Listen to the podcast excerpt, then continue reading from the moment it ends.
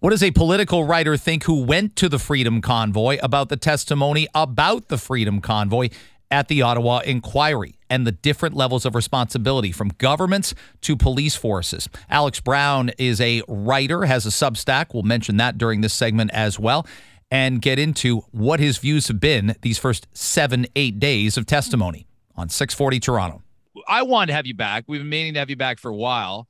Um, and you must be observing this inquiry into the emergency. You haven't been called to testify, by the way, have you? And then said no or pretended that you didn't get asked. Has this happened? No, not yet. Thanks for having me back, first and foremost. Uh, not yet, but I'm, I'm keeping an eye on my Gmail.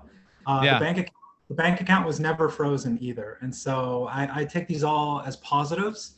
And uh, unlike Doug Ford, I don't think I'm going to try to invoke parliamentary uh, privilege if they do if they do call me back. Yeah the one thing I'd say is let's talk let, the, the act itself. I remember at the time the week it got called, and I think two things didn't materialize. One, and maybe this is still happening, we weren't sure there was a phenomenal reason for it to be utilized but all these other things didn't start. There was a lot of doom and gloom, and they want to know what you're doing all the time and watch you. And we're in, you know, we're, we're going into the, uh, you know, we're through the looking glass on them invading our. Pro- I don't think that latter parts happened either with the liberal government. Love them, hate them.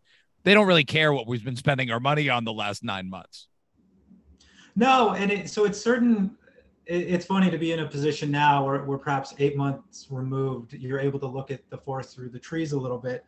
Where on one hand, you know, they it didn't end up freezing everyone's bank accounts like yours truly, uh, but on the other hand, they still have not presented to the public the the proof that the Emergencies Act was required. Like we are we are a week into proceedings, and yet uh, the OPP, the Ottawa Police, the RCMP have all just been sort of playing this game of passing the buck down the line, saying, "No, we hadn't exhausted all our resources. No, we didn't actually call for this. No, we don't." While we there were sort of ideas of violence, those were those were more occurrent than actual violence, and uh, yes, these were sort of uncouth characters, or some were but uh, it did not rise to the occasion uh, or did hmm. not rise to meet the definition of a of an emergency on on home soil that warranted like a wartime never used act.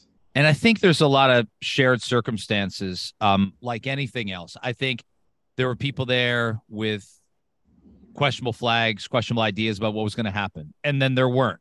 There were people in ottawa that felt really you know, upset. Their their lives were no doubt disrupted. There can't be much doubt that it it disrupted the city. And then I'd make the case that there were politicians passing the buck and and a police force in the city of Ottawa that seemed utterly unprepared and incompetent. And I'd I'd argue there was a mayor leading a city council that was exactly the same. And I found his testimony laughable. Um, but there's a lot of, like I said, there's a lot of sort of I wouldn't call them half truths, but there's just so many variables that we can't say the cops did this universally. The people that were there to protest were there for one universal reason.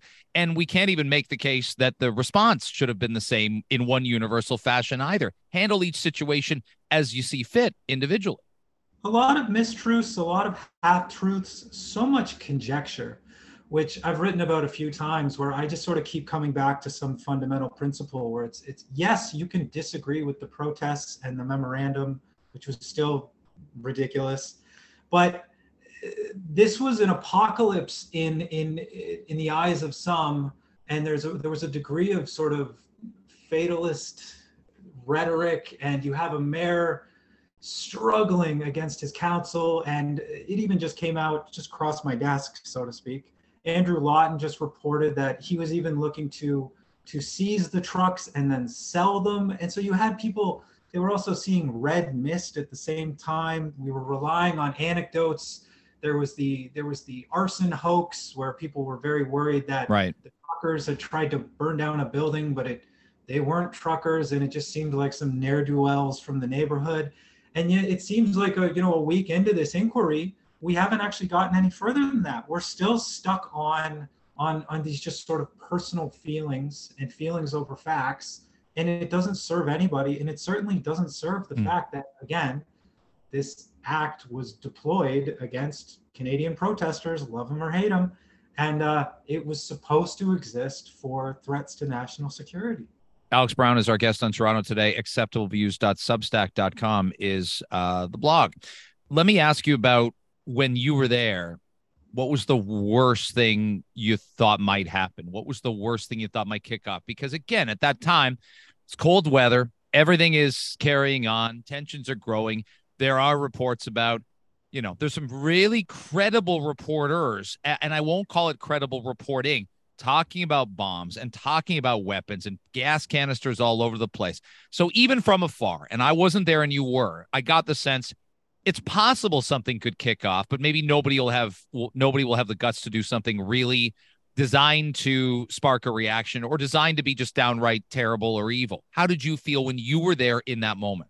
So first and foremost, I, uh, funnily enough, um, although maybe not uh, predictably perhaps given maybe some of my contrarian stance. I never i never felt unsafe. The the people i knew who were also there who were checking it out who were curious about it some who were reporting on it they didn't feel unsafe as well.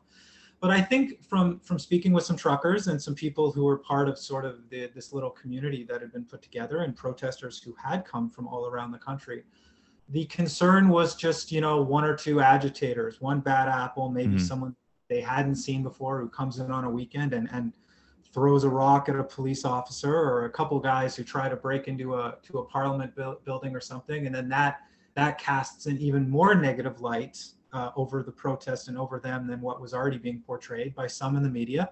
Some i believe honestly and others i you know you question maybe some of the framing of their reporting. Mm-hmm. but uh, as as far as a protest at large that no one seemed concerned that anyone was going to try anything crazy. It was just accounting for potentially one or two bad actors the same way that you know right off the bat you know one or two horrendous flags from individuals that most people are still unable to identify we're sort of able to paint everybody with a broad brush. And that felt like that was only a first weekend thing. That might have even been only a saturday thing of the first weekend. But it goes to say uh, again you know after the first two days the idea that like to hear the mayor of Ottawa say, "Oh, we thought everybody would be packed up and gone by Sunday at five o'clock," when you've got hotels telling police, you know, law enforcement, you know, um, higher ups, we got people booking hotel rooms for 30 days, and you don't do that uh, on a lark or thinking, ah, it's a, it's a big city to cover in uh, in uh, 21 or 22 days. It's for a purpose. Like I, I want to believe, I want to believe that in a way the city was an innocent bystander to to what was going to be, you know, at at at worst an annoyance and or sorry, at best an annoyance and at worst something really chaotic. But I just I, I can't believe they were that incompetent to not spot what was going to happen. I'm not there. And I know they're staying into Monday, Tuesday, Wednesday, Thursday, and beyond. And they got, you know, they got really emboldened by nobody touching them or enforcing any of the regular laws that maybe you'd agree, maybe you wouldn't, should have been enforced. If you're parked illegally, enforce somebody. If you're harassing somebody, enforce it. If you're bothering a business, kick them out of the mall. Like there were things that could have been done that were not to to turn the temperature down. Within an hour of being there, uh, I was both told and it was just the evidence of your eyes and ears and in other ways just told you that this was a this was a long-term thing. Like I just I went up to like a trash barrel fire and I was talking to a trucker and then someone who had just come into town from Montreal, a, a very kind Jamaican Canadian who was just sort of looking to get a feel for the protest after reading about it. And uh, I was just told like, hey, we're here for the long haul. Like we want the mandates to end. And there, to at least some of Ottawa's leadership's credit, there was some some solid on the ground policing where you had local police talking to guys, sort of figuring out like the temperature of things. There were embedded, you know, officers and but to a to a man, if you if you went to one of their little sort of food kiosks or open markets, people were talking about like, hey, we're we're here to stay for a while, and um, we're we're not we're not hiding that. And it, to see Jim Watson, I mean, some of his public communications have come out. The mayor of Ottawa, sort of even mm-hmm. Trudeau and and it, it, and Watson were trading messages saying, Hey, where's Doug Ford on all this? He's like passing the buck and abstaining from everything. It's like, Jim, like these people on the way here, we're telling you we're staying here for the long haul. Like if mm-hmm. Doug Ford is hiding from responsibility right now. Like, what have you been doing for the for the last week or two while this while this storm? You couldn't you couldn't find that guy the first two weeks with a compass, uh, and you, you couldn't find him in a sundial. You couldn't find him for two and a half weeks. And after the Emergency Act was invoked, he, he was, uh, you know, on CBC doing television interviews again. And I bet you, if you'd asked the mayor of Windsor, I bet you, if you asked John Tory, they'd say we knew what was coming. Some stuff surprised us. Obviously, you know, overtaking the Ambassador Bridge, blocking it. Uh, not great, Bob. But after three days, somehow, some way, local law enforcement handled it in Toronto. It was one Friday night and one Saturday afternoon, and everybody packed up, got back in their trucks, got back in their vehicles, and they were gone because they knew there was there was sort of a no tolerance to it. Ottawa was very, Alex. It was very weird from the outside, just with the idea that um, it was it was sort of a don't ask, don't tell thing. Don't cause too much trouble. We won't do anything. Don't go too crazy. We won't. It just felt that way. Say what you will about Mayor John Tory, uh, and I think we all have uh, in in certain ways. Not that he's done a, a, a terrible job or anything like that, but on most key issues, he can often be found on the side of a milk carton. Like it is, it has always sort of been his political style to not ruffle any feathers uh, I've always sort of thought of him as Canada's Mitt Romney, where it's just this sort of middle of the road approach on so many key issues. Whereas in Ottawa, like I that first night, I was just walking around laughing to myself because you could see this like semi-permanent infrastructure being mm-hmm. put in.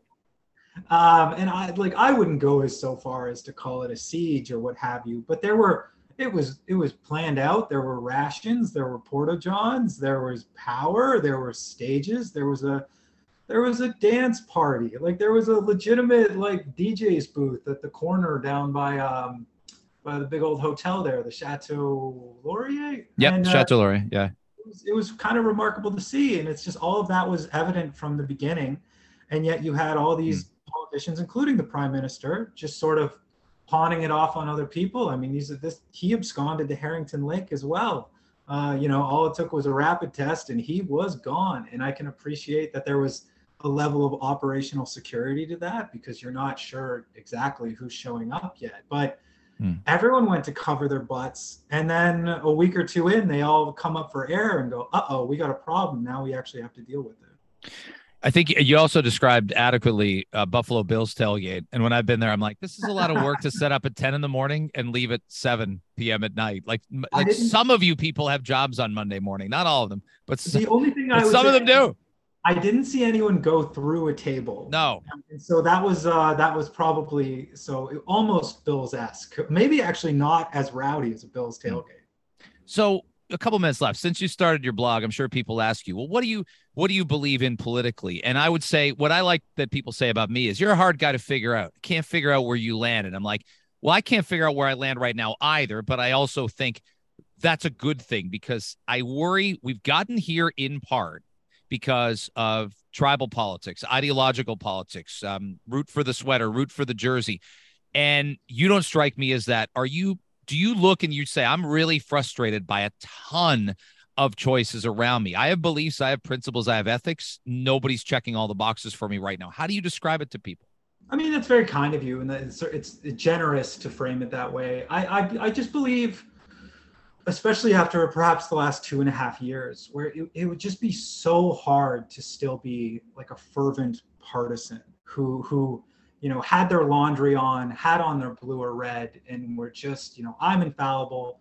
The, the sins of my side are forgivable just because the other guys are worse. When we've just seen mistakes across the board from on on a on a bipartisan level. Like I, I, suppose I'm just at a point where I just think of myself as a, a, heterodox thinker, where you're just you don't just totally go with what's being presented on absolutely everything. My last piece was about you know Doug Ford's support for Justin Trudeau's Emergencies Act and just saying like, look, I once thought of myself as, as more conservative leaning. Mm-hmm. Maybe I still am by the definition of, of our modern culture, but you know, these are guys that are making mistakes uh, in lockstep and concurrently, and I still don't believe the Emergencies Act was required. I mean, if our if our police services and, and intelligence community are telling us it isn't, uh, I would uh, that that counts for something. When all that's left are, are the sort of the feelings of politicians, uh, which you know I don't believe cross any sort of legal threshold. And so I just mm. believe that it's we've seen a lot of you know what covering over the last two mm-hmm. and a half and the mistakes of certain elements of lockdowns and the divisive impacts of mandates and sort of log rolling for certain special interests and and big pharmaceutical interests. And you know it's great that everyone's been vaccinated and it's great that everyone stayed home and stayed safe but that was a lot harder for a lot of people. And i still believe that politicians uh, have an accountability that is lacking there and there has just been this lack of, of humility that like you know what we actually caused a lot of harm too we caused a lot of rifts in our country and uh, I, I mm. unless you're working in partisan politics specifically and you're trying to win elections and you're trying to keep the machine running uh, and your party in the air, I, I just couldn't imagine uh, only criticizing one side right now. I know it's tough to read from the re, you know the municipal election. Some of the results are just terrible for voter turnout, and the Ontario provincial election the same thing. You're, you're, you're voting for more choices municipally. The school boards are a major issue right now, and and I'd even call our own show out and say we probably didn't talk about issues in school enough, but you know it's a it's a it's a fast moving world. We had 44 percent out for the Ontario general election, but you probably heard the same things I did, and I know we talked about it in February. People were saying. I've never voted conservative. I'd never even considered voting for Doug Ford. I cried the day he was elected but I'm not going to vote for the other parties who are challenging him right now because they don't trust me to make my own calls. They don't trust me to make my own calls with my elderly parents, my kids, my workplace, how I get to work. And I think I don't know how I I, I just that, that was not a surprising result to a lot of people like you and me that are kind of, you know, like I, I think have have a finger on the pulse. And I think the only way, I think the liberals have to rebuild their party, reframe it, because maybe the NDP is going to stick to this kind of stuff. And the liberals have to reframe healthcare, reframe education. I mean, dynasties only last so long, but the, the last two parties, Alex, last June, they just handed this election to Doug Ford, in my interpretation, handed it to him. I've never seen an own goal quite like what Stephen Del Duca presented uh, to to to his opposition in the final few weeks of that election campaign. Like you and I both know dozens of parents, even doctors, uh, who just quietly were like, "Well, I'm not comfortable with their stance on mandates right now for my kids in school. Like I." I'm not comfortable with little Billy needing two boosters to stay in college or or to even just go to elementary school. And so I don't I don't want to risk that even if I am a lifelong liberal and I am just as upset with how Doug Ford handled the last two years. I mean, this is still the guy who, on some really faulty advice, um, closed playgrounds and golf and closed schools in January too. Schools, like that, golf courses, playgrounds. Uh, they they they ran that ran up that awful trial balloon of those sort of regional police checkpoints at one point, and you're just going, you know, what in the world is happening here? Nowhere else in North America flirted with that save for Quebec, and Quebec is a is a conundrum to us all, and I don't think will ever make sense mm-hmm. to an Anglo like me. And so it's it's there has to be. I mean, if the federal liberals want to win again, there has to be some form of reckoning here where they realize, like, okay, we played a lot of games here. I mean, our conservative counterparts have played some games here, but like we have to we have to bring back into our tent some of the folks we have really alienated here. And like we we are pushing voters away. And it would be a mistake to just think of them now as like crazy right wingers like these are these are these are classic liberal voters that just don't feel represented anymore and just feel like they are their sort of day-to-day priorities be they inflation or or mm-hmm. civil liberties are not being are not being accounted for. It's amazing. And and i i sat down i told this story once on the air i sat down with my parents who are 78 and 76 they both taught their entire lives both supported the unions. They they took me to a couple ed broadbent rallies and i'm glad they did in the 80s yeah. like i i got a feel for it. They say to me they go i don't recognize any and we were talking about provincial politics sorry federal politics they say we don't recognize any of the three parties. We don't recognize any of them anymore for what we knew. And maybe that's generational. Maybe you wouldn't from the 50s to the 80s era because time times change. But to your point, the liberals and NDP, when when the outdoor, I'm relitigating as I get it, but when the, when the outdoors was locked down, the liberals and NDP, not just the leaders, but the the local MPPs should have been screaming in front of cameras and my let these people out. Let these kids play outdoor sports. Let these old vaccinated people go play golf or sit on a park bench. What are we talking about here? And they didn't do it. And people remembered yeah, that they didn't do it. And it's such a shame too because they didn't want to give up their political wedge which was safety at all costs right? Like ford was being leveraged from the other side where you're not doing good enough you're not doing good enough you're not doing good enough you know, be harder, be harder, be harder. And so when he would drop something like that, you wouldn't actually have Horvath or Del Duca put their hands up and go like, hey, wait, no, no, no, no. And so there wasn't actual effective opposition at the time as well, because mm-hmm. it was mm-hmm. just a race to be as safe as possible. And safe, I say very much in inverted commas. The uh, blog is acceptableviews.substack.com. We could always talk forever. Thanks so much. Congratulations. Obviously, good response to the blog and uh, and I hope it keeps going. Um, really appreciate you coming on Toronto today. Great to be back. Thanks so much, Greg.